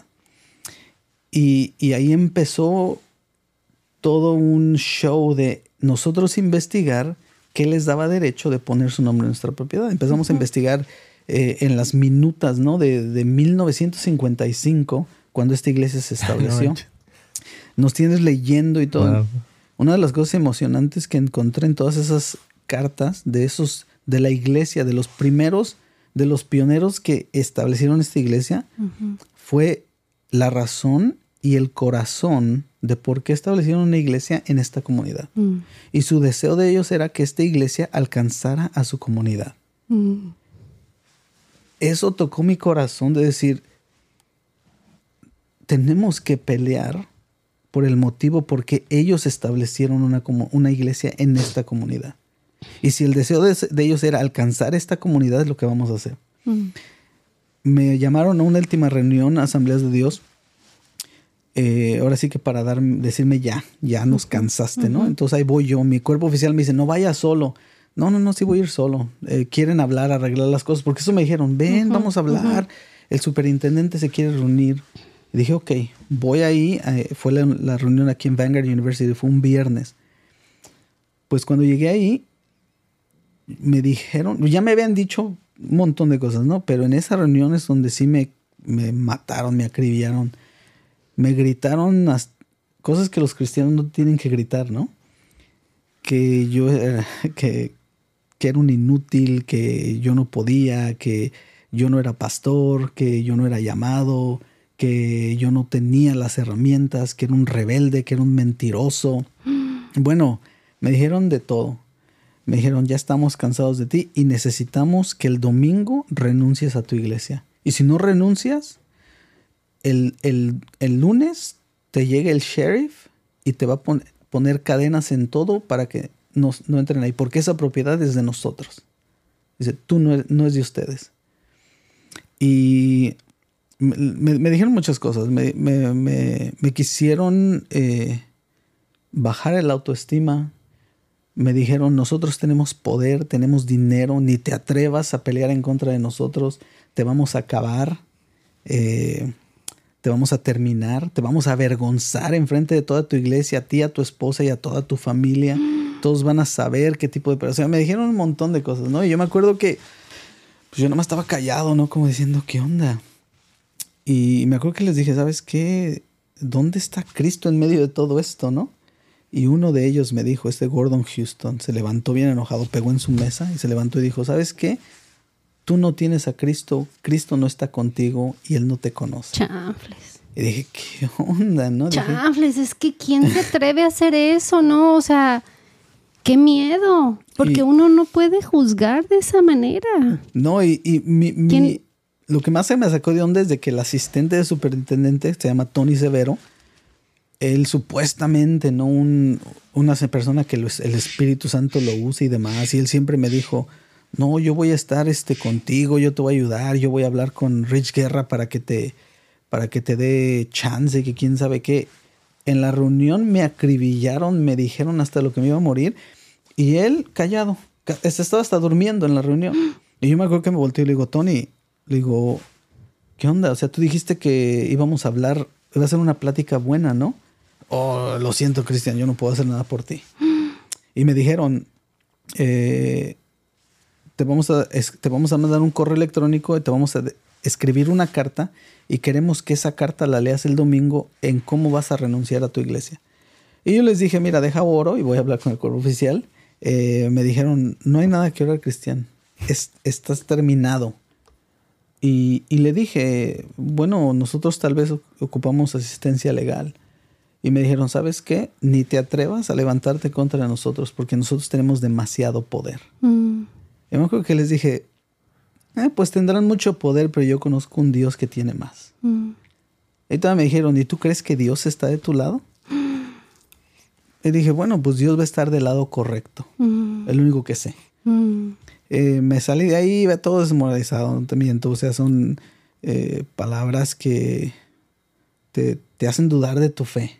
¿Me entiendes? O sea, dices, ¿será que estoy mal? ¿Será que No, y de tu pasado, ¿no? Porque el récord, porque pues cuando uno no conoce a Jesús, pues como tú dices, vive uno de todo y realmente uno no es nada ni nadie. La, la regaste tanto y cometiste tanta, yo know que el, acusador, el chamuco mentiroso es el que viene y te apunta y te dice todo lo que eres y todo lo que fuiste. Y sí, todos podemos ser malos, pero cuando venimos a Cristo creemos en sus promesas y le creemos a Él quien dice que somos en Él, porque ya nos matamos a nosotros mismos, ¿no? Sí. Qué grueso. Y sí, eso es una de las cosas que sí me afectó, eh, como dices, ¿no? El, el, el, ser recordado, ¿no? De, todo lo que, de lo que el enemigo me estaba diciendo que, mm. yo era. Y, yo decía, bueno, ¿qué onda? No, si Cristo dice que no, que ya soy diferente, soy nueva criatura, esto y lo otro, y estos que son los líderes de una organización tan grande cristiana, diciéndome que no soy nada y que ni me atreva y que no sé qué, ¿no? Y te bajan la moral. O sea, y, como dijiste, ¿no? El enemigo vino a engañar, a matar, a destruir. Y, para ustedes que nos están escuchando, ah, aquí donde está plantada la iglesia es en Costa Mesa, California. Y algo que mencionaste es que los primeros fundadores, los que, los que levantaron este edificio, su corazón era para la comunidad, ¿verdad? Para alcanzar a la comunidad. Entonces se me hace bien hermoso cómo Dios trabaja, porque siendo en ese entonces cuando tú llegas es una iglesia de americanos, ¿verdad? Sí. Pero la iglesia es para la comunidad. ¿Y quién está en la comunidad? ¿Y quién está llegando a esta iglesia? tuvimos la oportunidad de celebrar contigo eh, este, yo veo todos los domingos, o sea, alrededor donde vivimos es comunidad latina. Sí, sí. Somos latinos que probablemente están viviendo la misma historia que tú, que hay muchos que acaban de llegar, gente que sigue llegando, gente que a lo mejor ya llegó de cuántas generaciones atrás, pero que no conoce a Cristo y que siguen con ese vacío, con ese eh, deseo de querer ser mejores, pero no sabemos cómo, y en una cultura pues bien diferente y que sí somos vistos diferente, que todo eso está cambiando, porque nuestra gente pues está siendo educada y está siendo llenada del Espíritu Santo. Fuimos a ver esta película de um, Jesus Revolution. Mm. Dije, wow, es que exactamente está pasando eso, pero ahora con nuestra gente latina. O sea, es algo precioso lo que se está levantando y eso no es el, contexto, se los platico porque cuando tú dices, bueno, ahora sí tenemos un pastor, Cristian Parra, que tiene un pasado, como dice, Beto Diario dices, me encanta que él ya tiene el wiring, ¿verdad? O sea, Dios te, te ha preparado para llegar hasta este punto bien cañón. Pero bueno, sigamos con la historia. Pues este es tu podcast, este es tu podcast, Cristian. Sigue. Total de que uh, para ese entonces, pues eh, se levantan, me dicen tienes que renunciar. Llego bien agüitado, ¿no? Como dicen, y leo el email, ¿no? Me llega el email y leo la carta que supuestamente yo tenía que leer el domingo a mi iglesia. Y ahí decía que yo les iba a decir que iba a renunciar como pastor porque yo soy un pastor rebelde y que yo no estaba eh, trabajando en, armonía con asambleas de Dios y que por mi culpa, eh, no solo yo, sino toda mi iglesia se tenía que ir de aquí. Porque yo en, la, última reunión le dije, bueno, si yo soy el problema, deja a alguien más. Le dije, nosotros tenemos un pastor que se llama José Olmedo. él, tiene credenciales con Asambleas de Dios, en, muy buena reputación con ellos y todo. Él viene a la iglesia con nosotros, es, mi asistente de pastor. Le dije, ¿por qué no dejas a José? Deja a José, que él se quede como pastor. trabajando. Deja la iglesia, yo me voy. Le dije, yo me voy. Si, si yo soy el problema, la infección, mi esposa y yo y mis hijos nos vamos a otro lado. Pero al menos ya establecimos. Y me dijeron, ¿sabes qué? José y toda tu iglesia están infectados, los necesitamos a todos afuera. Se burlaron y me dijeron, haz tu, haz tu iglesia en el parque, tú puedes ir a un parque, dice, métete en, eh, línea y tú puedes bajar tus credenciales en línea, tú puedes ser pastor de parque. O sea, ya estaban hasta burlando, ¿no? y dije, ok, está bien. Total de que eh, me dijeron que tenía que renunciar. Eh, llego y le, le, digo al cuerpo oficial, ¿sabes qué? No sé qué vamos a hacer. Esto ya pasó. Tengo que renunciar el domingo. Si no vienen, nos cierran la iglesia el lunes. Para ese entonces, eh, eh, Doc Jacks ya nos había conseguido números de unos abogados. Eh, dijimos, ¿qué hacemos, no? Nosotros ya habíamos visitado varios abogados y los que visitamos nos dijeron, ¿saben qué? Contra asambleas de Dios no podemos ganar. Wow. Dijeron, les va a costar más de medio millón de dólares la pelea. Van a ser años y no creo que ganemos. No querían agarrar nuestro caso. ¡Wow! ¡Qué fuerte! Y pues imagínate, ¿no? Y ahora ya llegó el punto final. ¿Qué hacemos? Tenemos que hacer esto. O renuncias o nos llega el sheriff aquí, ¿no? Y, mm. y me acuerdo que Jack Dog eh, ya nos había presentado un abogado y dijo, ¿sabes qué? Habla con él. Y, y pues a ver qué Dios dice. Le hablamos ese día. Le dije, ¿sabes qué? Este es el problema. Eh, así está la cosa. Y no tenemos dinero. Le dijimos, no tenemos dinero para pagar. ¿Qué hacemos? Me acuerdo que ese día él nos dijo, no se preocupen, yo los voy a representar. Dijo, esto es una injusticia. Dice, ya de lo del pago después vemos. Wow. Entonces él eh, empezó la, gran batalla, ¿no? Él, él, les mandó una carta, les dijo, yo estoy representando a la iglesia, a Harvard Christian Fellowship, y dijo, yo me voy a hacer cargo. Nos reunimos con él y él dijo, no se preocupen por el pago. Dijo, alguien me va a pagar, dice, pero ustedes no eso fue como una, un recordatorio, ¿no? De que mm. Dios está en control. Mm. Eh, de ahí, obviamente, estuvimos en la batalla, pero una de las cosas que, eh, y esto le doy crédito a mi esposa, ¿no? Eh, una de las cosas importantes en medio de la batalla, cuando, cuando el enemigo se levanta y el enemigo te dice que no puedes, que no tienes, que no eres, dos cosas pasan. Le crees al enemigo y, paras de hacer todo lo que Dios te llamó a hacer, te paralizas, te, te, te sientes inútil, te le crees, ¿no? Y dices, en verdad no puedo, no debo, no tengo. Mm. O le crees a Él o le crees a Dios. Y está bien grueso porque nuestra tendencia es escucharlo el chamuco mentiroso, hasta, nuestra humanidad. Es bien fácil creerle. Y, y, no, solo son, no solo eran palabras, no eran hechos. O sea, estamos mm. hablando de los líderes de, tu denominación. Las personas que tú ves como, bueno, son los pastores, ¿no? Ellos creen en el Señor. y, ellos mismos me dijeron que yo no podía, que yo no debía, que yo no era. Mm. Y ellos mismos se levantaron en contra de nosotros. Y tú te cuestionas, ¿será que estoy en la voluntad de Dios? ¿Será que me estoy aferrando a algo que, que no es de Dios y yo por necio? Mm. Entonces todo eso se me vino a la mente, pero me acuerdo que mi esposa me dijo, ¿sabes qué? No vamos a dejar de hacer lo que Dios nos llamó a hacer. Yes. Y yo emocionalmente y espiritualmente estaba medio sacado de onda, medio desmoralizado. Eh, en ese entonces mi esposa fue clave mm. para levantarme, para recordarme del llamado. Mm. Eh, nosotros, la iglesia, eh, no tenía dinero eh, trabajamos con nuestra comunidad hispana y tú sabes, ¿no? Para que, para que digamos, entren buenos diezmos, ofrendas, necesitamos unos 500, ¿no? Mm. Eh, cuando en una iglesia americana con 10 la hacen. porque pues el latino gana el mínimo. Gana el mínimo, ¿no? Entonces está duro y, y, le dije, pues sí es cierto. Y mi esposa renunció a su, em, ella tenía una compañía de limpieza de casas, renunció a su compañía, o sea, regaló su negocio eh, para dedicarse al centro de aprendizaje eh, de lleno para levantar, ese es nuestro alcance a la comunidad, ¿no? Eh, ofrecemos ayuda a tarea con los niños, y ahí empezamos a ganar las familias y demás, y empezamos a vivir por fe. Mm. Y sabes que el Señor va a proveer. ella renunció, empezó a meterse de lleno, empezaron a venir las, las personas, la gente, se abrieron programas, ministerios, ¿no? mi esposa dándole duro a todo eh, yo regresé a trabajar porque pues teníamos que ganar algo, ¿no? Es, eh, empecé a trabajar, eh, la iglesia estaba en situación difícil económica porque no queríamos no solo no pagarle nada al abogado, dijimos, hey, te podemos dar unos dos mil dólares al mes, ¿cómo ves? Dijeron, sí. Entonces le dábamos dos mil dólares al mes al abogado en lo que pasaba todo esto, pero el enemigo no nos paralizó.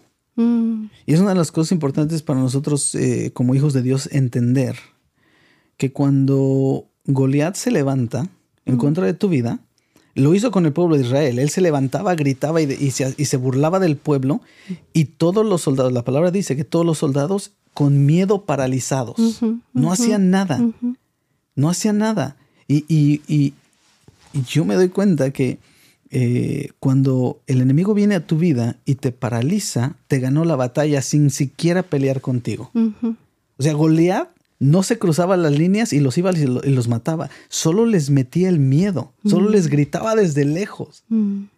¿Y cuántos de nosotros el enemigo viene y te grita de lejos y es lo único que necesitas hacer en tu vida? De lejos está gritando y burlándose de ti y tú estás todo paralizado, todo cabizbajo Todavía ni está pasando nada, ni te está atacando. Todavía ni te está atacando y ya te ganó la batalla. en tu mente, en tu corazón, le creían, el pueblo de Israel le creía todo lo que éste decía. Y a mí me iba a pasar. Yo lo vi y, como que, pues sí me medio así, pero mi esposa me dijo, no, no, no, no, no. Necesitamos echarle ganas, necesitas levantarte, necesitas eh, eh, seguir trabajando. No tenemos nada, pero de la nada Dios va a hacer algo. Y dije, sí, es cierto, o sea, ¿qué onda, no? Eh, ¿por qué me estoy paralizando si yo creo en un Dios todopoderoso que Él puede hacer? Entonces dijimos, vamos a seguir. El ministerio siguió, todo se siguió adelante. El proceso fue eh, largo, ¿no? Altas y bajas eh, eh, con la batalla, pero nosotros seguimos, nosotros seguimos.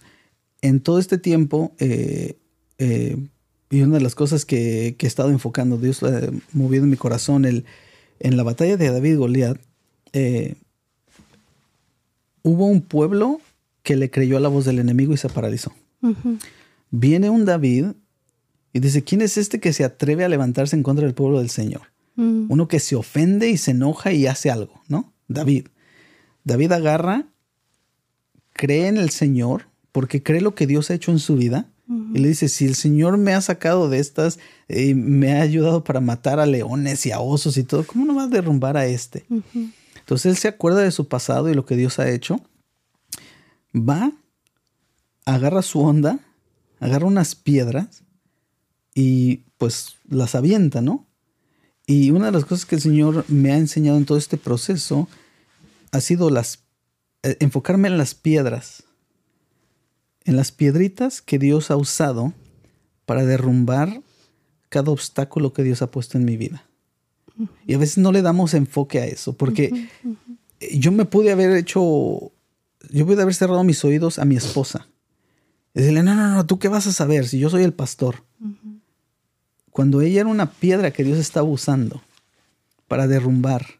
Todo hermano, toda hermana que se te acerque, te da una palabra, una palabra de aliento, te, te dice algo. Son, son las, las herramientas que Dios está usando para recordarte que no tienes que creerle al enemigo es esa vocecita que viene y te dice, hermano, hermana, yo estoy contigo, levántate si Dios es más poderoso. Pero a veces queremos ver al, enemigo tumbado para creerle a Dios. Cuando el enemigo se derrumba de la misma manera que él pone miedo a, los hijos de Dios, metiéndole miedo a él con el poderoso que está respaldándote a ti. Pero esas piedritas a veces no las sabemos usar. Están ahí. Si tu fe te lleva a pelear la batalla, pero tienes que aventar algo. Mm. Tienes que hacer algo. Entonces, algo va a tumbar al enemigo, ¿no? Sabemos que la piedra iba respaldada por el Espíritu Santo, pero la piedra tuvo que ser aventada. Mm. O sea, si no lo hubiera aventado David, que él le iba a soplar, vas a caer, no, agarró y le dio. Cada persona, cada personaje, cada niño, cada adulto, el abogado, fueron piedras que Dios usó para poner en mis manos, para que cuando yo las lanzara ese, ese Goliat cayera. Y eh, pasaron años, nueve años de batalla, nueve años eh, en los cuales eh, enfrentamos a este Goliat. llegó el tiempo en el que un juez finalmente quiso escuchar el caso, porque por la separación de religión y Estado nadie quería tomar el caso en las manos un juez dijo, sí, lo tenemos que escuchar. El año pasado, en, agosto, eh, fue el, el, trial. Nos presentamos a corte. Ahí en corte igual, eh, todo pasó. Igual se tomaron el tiempo para acabarme, decir que yo era un mal pastor, bla, bla, bla. Eh, y acabó el caso y el juez dijo, en un mes les doy la respuesta. Supuestamente a finales de octubre él ya tenía la respuesta. Esos fueron los meses más difíciles. ¿Por qué? Porque yo seguía confiando en Dios, yo sabía que se iba a hacer algo, pero se me venía a la mente, eh, y es el enemigo otra vez hablando de tu vida, y decía, híjole, ¿y si no funciona como estamos esperando, qué va a pasar con mi gente? Mm. Ese era mi dolor más grande todo lo que el Señor ha construido, todo lo que el Señor ha hecho, todas las vidas, todas las almas que han venido a Cristo, todos los niños que vienen al centro, ¿qué va a pasar? Y yo decía, Señor, no me dejes fallarle a ellos, porque han creído en ti por lo que yo les he dicho, porque yo he creído en ti, ¿me entiendes? Si el enemigo te quiere engañar y decir otra cosa, ¿me entiendes? Y era, y era una batalla tan fuerte espiritual, ¿no? En ese momento, una lucha eh, eh, interna eh, pero yo decía, no, el Señor tiene la última palabra, el Señor nos va a dar la victoria y siempre, ¿no? en medio de todo, el Señor, el Señor, el Señor, ¿no? Eh, pasaron dos meses y no sabíamos nada.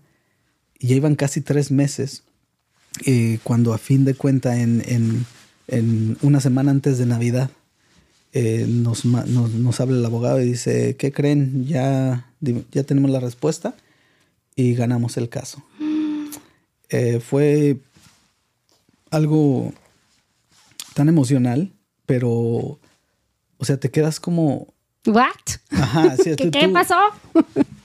This is real. Tú esperas otra reacción de ti mismo, pero eh, pues como que dije, ¿en serio? O sea, ya, ya, ya acabó todo. De ahí, obviamente, para acá han sido unos meses de, de proceso, que va a pasar, que todo. Pero en todo este proceso yo me acuerdo que le dije al Señor, Señor, yo, cuando David derrota a Goliat por medio de tu palabra, por, tu espíritu, le cortó la cabeza. Y es algo que yo quería. Dice, Señor, yo, yo quiero que acabe ya esto. Corta cabeza, no queremos ninguna relación con asambleas de Dios. Oh, yo pensé que ibas a traer al guerra y... y acabarlo. Y, y yo dije, no queremos nada con ellos, ni queremos que tengan la oportunidad de ellos apelar el caso. O sea, corta mm. cabeza, Señor, que no vengan tras nosotros ya. Porque que no se reviva. Exacto. Y en el, todo el proceso, eh, el Señor los fue acorralando, acorralando, acorralando, hasta que, eh, usando a la piedra, a nuestro abogado, mm.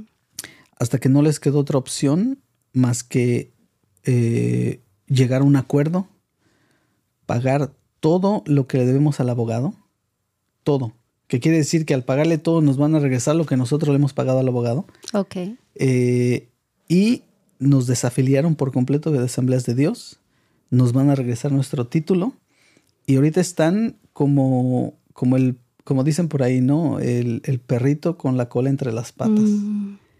Eh, no, no, tienen ellos derechos ya de ni siquiera acercarse a nosotros. Eh, y el viernes ya dieron el cheque al abogado. Eh, mañana, si Dios lo permite, nos regresan ya el título y Goliat cayó y el Señor les cortó la cabeza. Gloria a Dios. Y eh, en, el proceso el Señor me ha enseñado tantas cosas. Porque yo, yo, le, yo le decía al Señor, ok, algo me tienes que enseñar. Porque eh, David, cuando derrumba a Goliat, aprendió algo grande del Señor. ¿Me entiendes? No solo su fe fue más fuerte, aprendió a ser más astuto. Mm. Eh, el Señor le demostró tantas cosas. Y yo me acuerdo que en todo el proceso yo le decía, Señor, ¿qué es lo que me quieres enseñar? Que algo tiene que salir de aquí. Y siempre en mi corazón estaba eh, hacer una celebración. Cuando termine el caso vamos a celebrar y en grande y no sé qué. Y, me, estuvo por años en mi, en mi cabeza, por años. Eh, le dije a mi esposa, necesitamos celebrar. Eh, hicimos la celebración, invitamos a todas las iglesias. Porque aquí en la iglesia Harbor el, el, lugar se usa por varias iglesias. Y dije, ¿sabes qué? Quiero ver a todas las iglesias unidas. Hasta en dialecto. Hasta en dialecto. Eh, dije, quiero ver a la iglesia de los hermanos Purépechas, al hermano Luis García, a Pam Harvest, a, Faith Worship, a los Marshallese, a la hermana Delmi, o sea, a, este Padilla. Somos muchas iglesias. Dije, quiero verlos a todos ahí porque la victoria no es solo de nosotros ni para nosotros. Mm. O sea, todas las iglesias que son bendecidas, que iban a tener que buscar un lugar, que iban a salir de aquí y qué hacer con su congregación. Y el día de la celebración que vi a todas las iglesias unidas, que vi a todo el cuerpo de Cristo, mm. cada quien con sus ideas, o sea, el mismo Cristo, cierto. la misma palabra, pero cada quien su manera, su cultura y su manera de ser. Los hermanos de Padilla son salvadoreños, eh, de Luis García parece que también. Los hermanos de, de, Raúl, del hermano Raúl son, son este, purépechas de Michoacán. Mi iglesia es más mexicana, eh, Palm Harvest completamente americana, igual de, Faith Worship, los Marshallese de una isla. Entonces, eh, dije, cada quien tiene... Bien representada la comunidad donde estamos. Exacto, exacto. Y al ver a la iglesia de Cristo unida, mm. celebrando una victoria de Dios. Mm. Por eso ese fue mi enfoque ese día. ¿eh? Yo no quería mencionar gente ni nada porque yo quería que el Señor se llevara la honra, la gloria y la alabanza. Mm. Eh, y ver al pueblo de Cristo unido alabando a Dios y glorificando, eh, el Señor me empezó a recordar y decirme, por esto te puse a ti. Porque en todos estos años, mi cuestión siempre ha sido con Dios, ¿por qué yo Dios? Mm. ¿Por qué a mí? O sea, ¿qué viste en mí cuando mi pasado es de colores? Cuando no soy nada, no tengo nada, no tengo un doctorado, no tengo ni una maestría. ¿Me entiendes? Eh, estudio la palabra de Dios, es mi pasión. Eh, la vivo lo más que puedo. Pero yo, yo soy, claro, yo no soy una persona inteligente. ¿Me entiendes? A mí me ponen con un pastor como el pastor Mike. Sabe de todo, ¿me entiendes? Y, y, yo digo, yo no soy nada. Y, y, por qué a mí? ¿Por qué me escogiste a mí? ¿Por qué te agradó? Eh, ¿Por qué te agradamos mi esposa y yo? para esto. Y en el proceso, em, Dios siempre me contestó, ¿y por qué no? Pero una de las razones más fuertes es, la vi ese día, el, día de la celebración. E, en, los versículos que el Señor me llevó a investigar para ese mensaje. La razón por la cual Dios escoge lo más vil de esta tierra es para que nadie se lleve su gloria. Mm es para que yo no me pueda gozar y decir lo que hice, mm. sino para que yo diga lo que hizo el Señor. Porque yo tengo muy clave, muy claro, yo no soy nada y sin el Señor yo no hubiera hecho nada. Mm. Sino el Señor usó piedritas que se iban a poder ganar esta batalla y las puso en mis manos. Mm.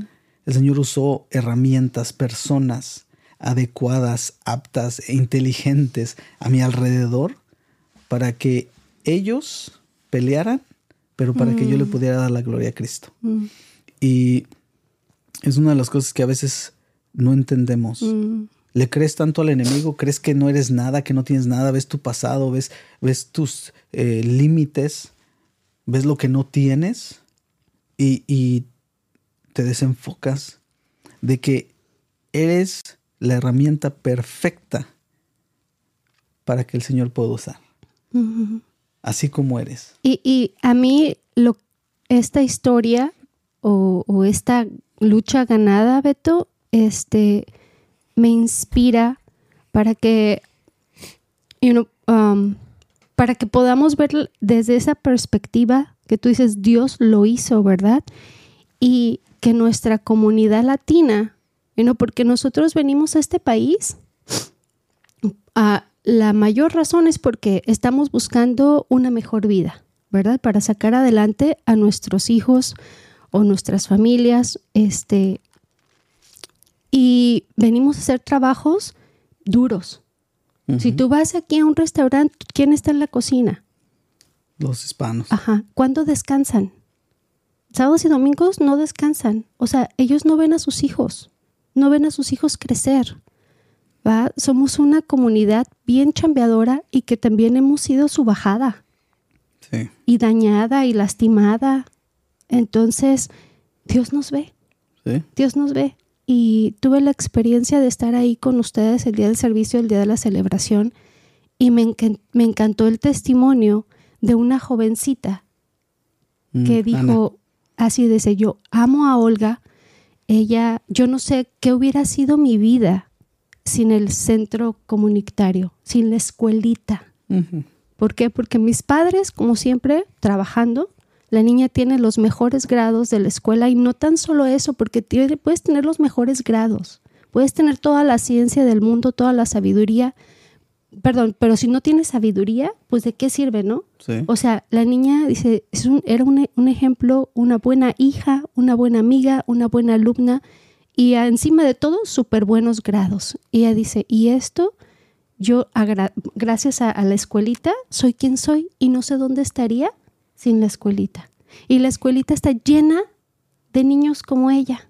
Y casos especiales, porque hay otros niños que son bien tremendos, que necesitan mucha atención y ahí es donde te das cuenta que pues desgraciadamente pues aquí se viene a trabajar bien duro y algunos niños son rescatados y otros niños pues, you know, tenemos eh, experiencia y, ahora con el suicidio que parece que está de moda, no es bien triste ver que algún el, trabajo se hace y que Dios nos ve y que Dios se, es para la comunidad.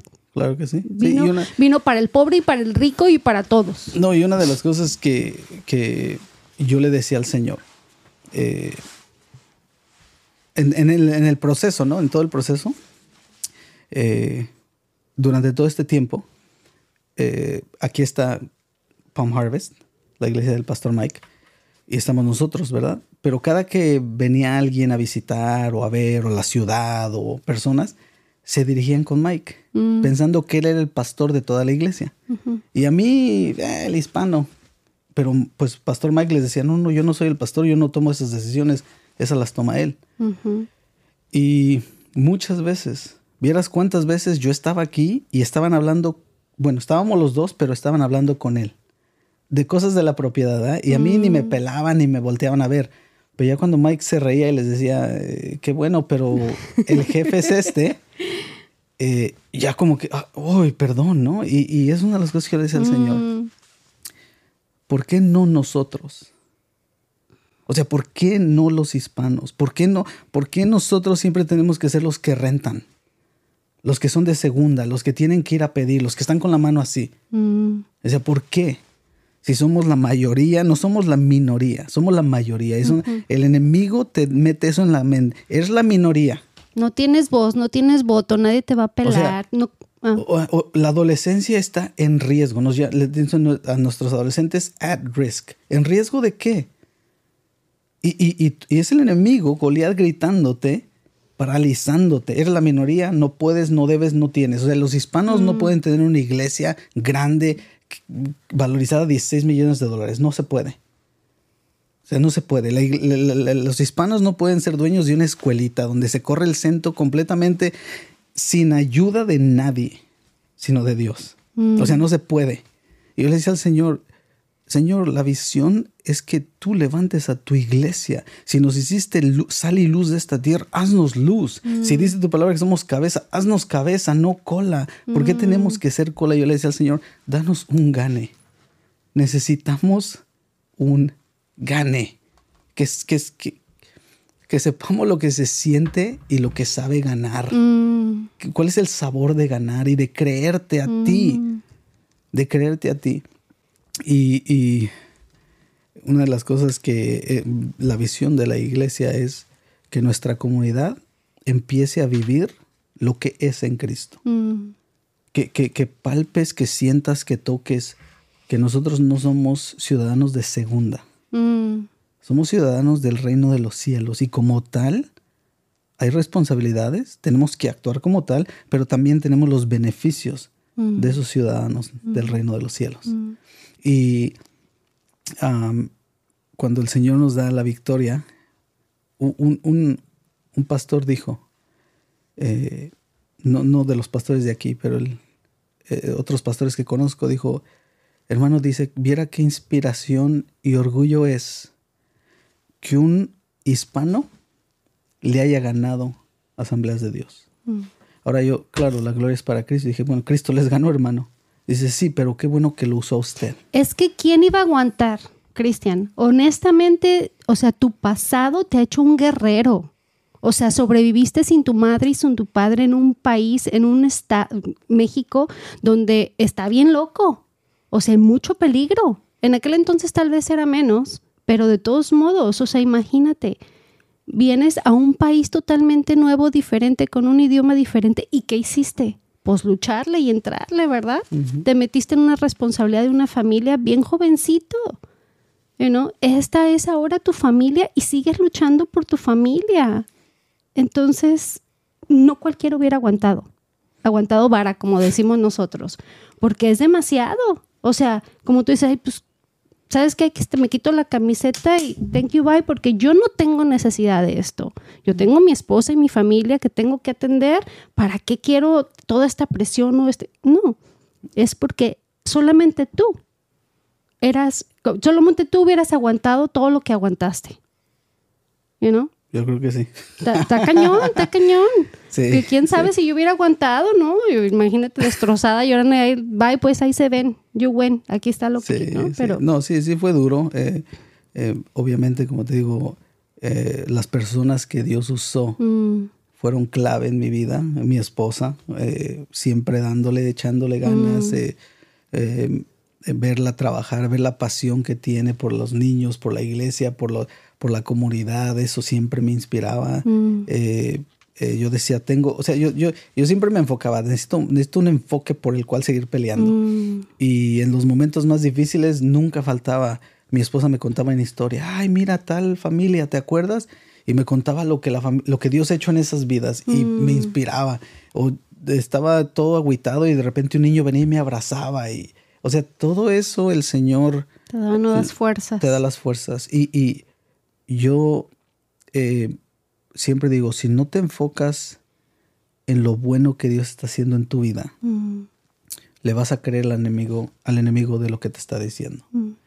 Y, cada que el Señor hacía algo así, yo me enfocaba y otra vez agarraba fuerza, decía, no, hay que mm. seguir, hay que seguir, hay que seguir, hay que seguir. Y bueno, ahorita el sueño es que eh, el Señor obviamente nos siga usando, pero como te digo, al ver a todas las iglesias unidas, eh, el Señor ha puesto en mi corazón y lo voy a hablar con mi liderazgo. Eh, ahorita se van a enterar si están viendo el, podcast, pero voy a hablar con mi liderazgo de, eh, el Señor nos llamó a ser más. Dice la palabra de Dios que el mundo va a conocer que somos sus hijos cuando nos amemos los unos a los otros. Mm.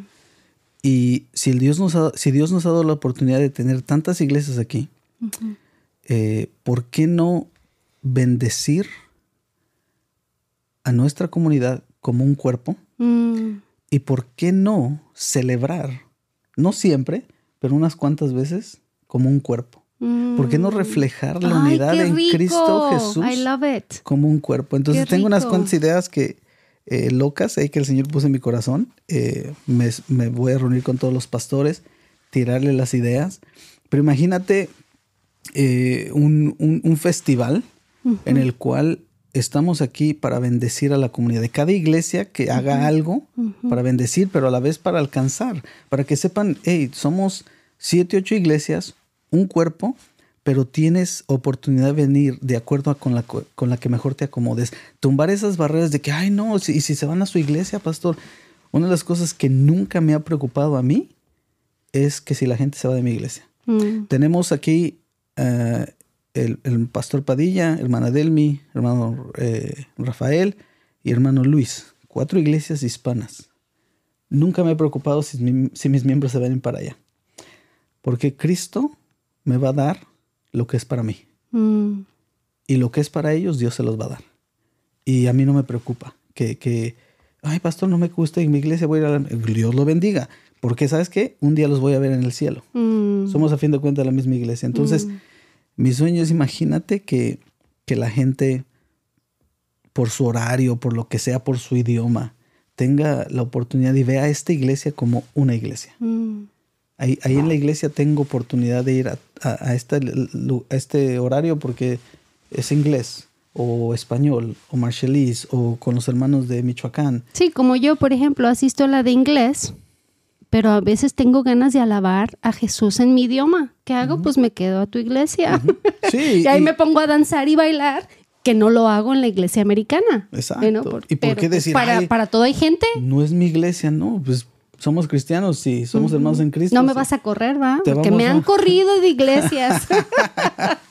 que es que por andar haciendo business, que ni yo me había enterado qué business, pero bueno. Sí, entonces digo, el Señor nos ha enseñado bastante. estamos eh, eh, abiertos a la oportunidad de lo que Dios va a hacer y el sueño es que ahora sí de aquí a darle para adelante, ¿no? Si ya cayó este Goliat, mm.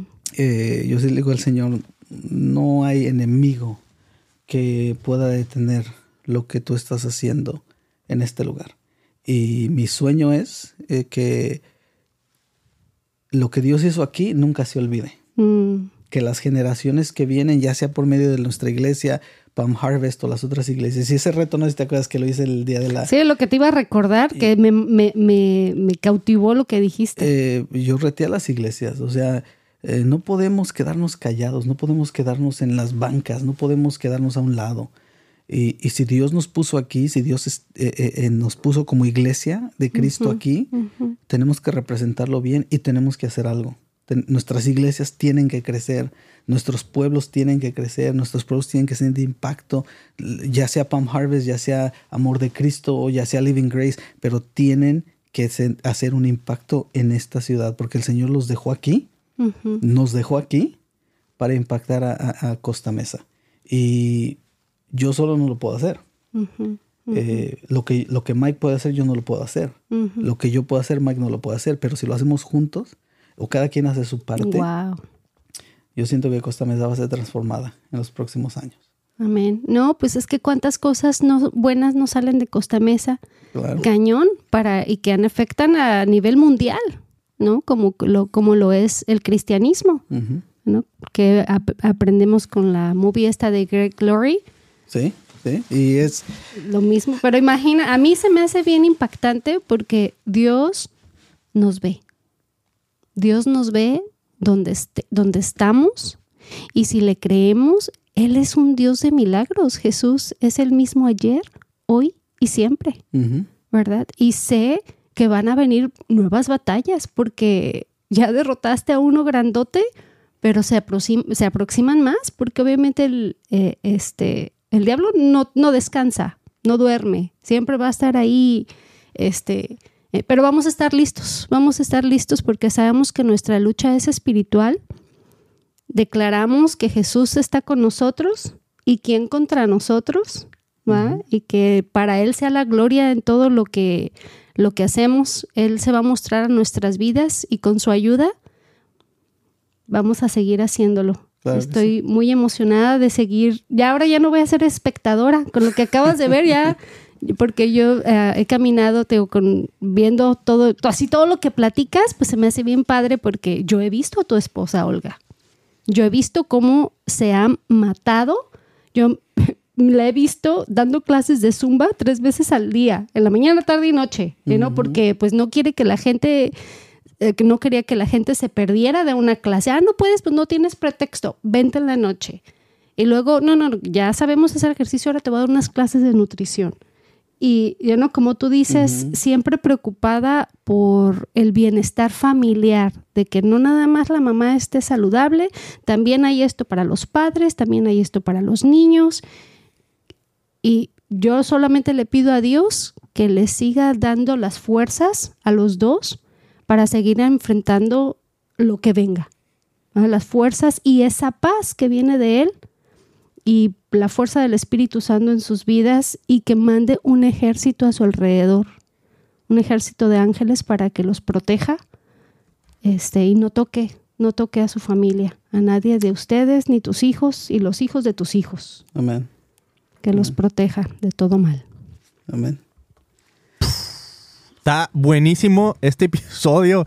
Wow, está bien poderosísimo. A mí me encantaría hacer más preguntas, pero las vamos a dejar para otro episodio porque me encantaría así terminar con, con un recap de esos dos puntos, ¿no? O sea, viene el Goliat, se presenta ante ti, te está amedrentando, te está diciendo de lo que te vas a morir mm. y ese temor que viene y nos paraliza simplemente nomás por ver al gigante ahí. O sea, todavía ni mm. estamos en la batalla, mm. ya estamos paralizados. Eso me, encantó porque nos abrió los ojos, pero ese otro punto que dijiste de, de en primera, pues confiar en, en Dios, ¿no? Y que si Él nos llamó a la batalla, pues Él es el que nos lleva, es el que va delante de nosotros pero que también nos da herramientas, ¿no? A David le dio la onda y también le dio las piedras.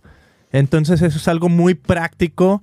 En este país hay leyes y básicamente este país se, rige por, por pelear por esas leyes o pelear con esas leyes, ¿no? Mm. Entonces usa las leyes a tu favor. O sea, si Dios las puso ahí y a lo mejor hay un caso en el que tú necesitas utilizar esta herramienta, hazlo. ¿No? ¿Por qué no? O sea, a mí eso me, impactó mucho, ¿no? Por ejemplo, en nuestro caso es la onda de migración. Y para la migración, ¿qué necesitas? Un abogado. ¿Ok? Entonces, eso así como que, wow. O sea, mm, a veces lo vemos, no, no, no, Dios me va a ayudar. Él me, y a lo mejor sí va, a lo mejor Dios abre puertas por donde ni te imaginabas. Pero ¿por qué no utilizar las herramientas que están ya ahí? Esas piedritas que tú dices, ¿no? no, y confiar que Él tiene su tiempo perfecto, porque habemos miles mm. indocumentados esperanzados que algún día vamos a arreglar nuestros papeles por medio de nuestros hijos o que, que salga una ley o algo. ¿Sabes qué?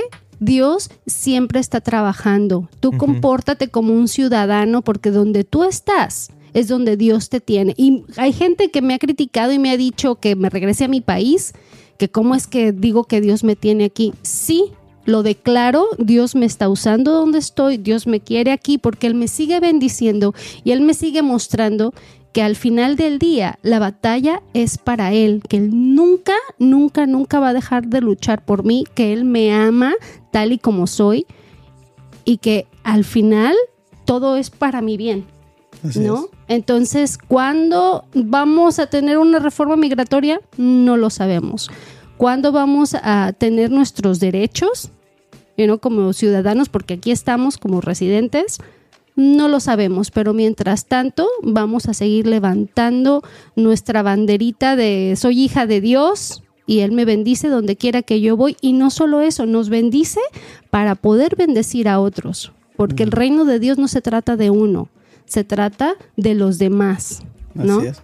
Así es. Entonces, a darle con todo a darle. Y ya para otro día dejamos todo ese rollo de... es que a mí me encantaría preguntar eso, pero lo vamos a dejar para otro, otra ocasión. Pero quiero decir la pregunta, ¿no? O sea, esa idea de que luchaste, por así decirlo, contra una institución cristiana, ¿no? Mm. Entonces por ahí podríamos hablar un montón, pero ya lo dejamos para otro lado. Ahorita simplemente quiero agradecerle a la gente que se estuvo sintonizando el día de hoy. Quiero invitarte a que si te gustan estos episodios, si estás recibiendo algo positivo, que te suscribas, le des like, nos des un follow, que lo compartas con alguien a quien piensas que este mensaje le puede impactar. Y pues simplemente agradecerte por haber estado aquí escuchando hasta el final de este video. Así es que sin más ni nada menos, si nos quieres visitar en christianpodcast.com, ahí hay más información de todo esto, esto que estamos haciendo desde aquí de Costa Mesa, California, para todo el mundo. Amigos, nos despedimos.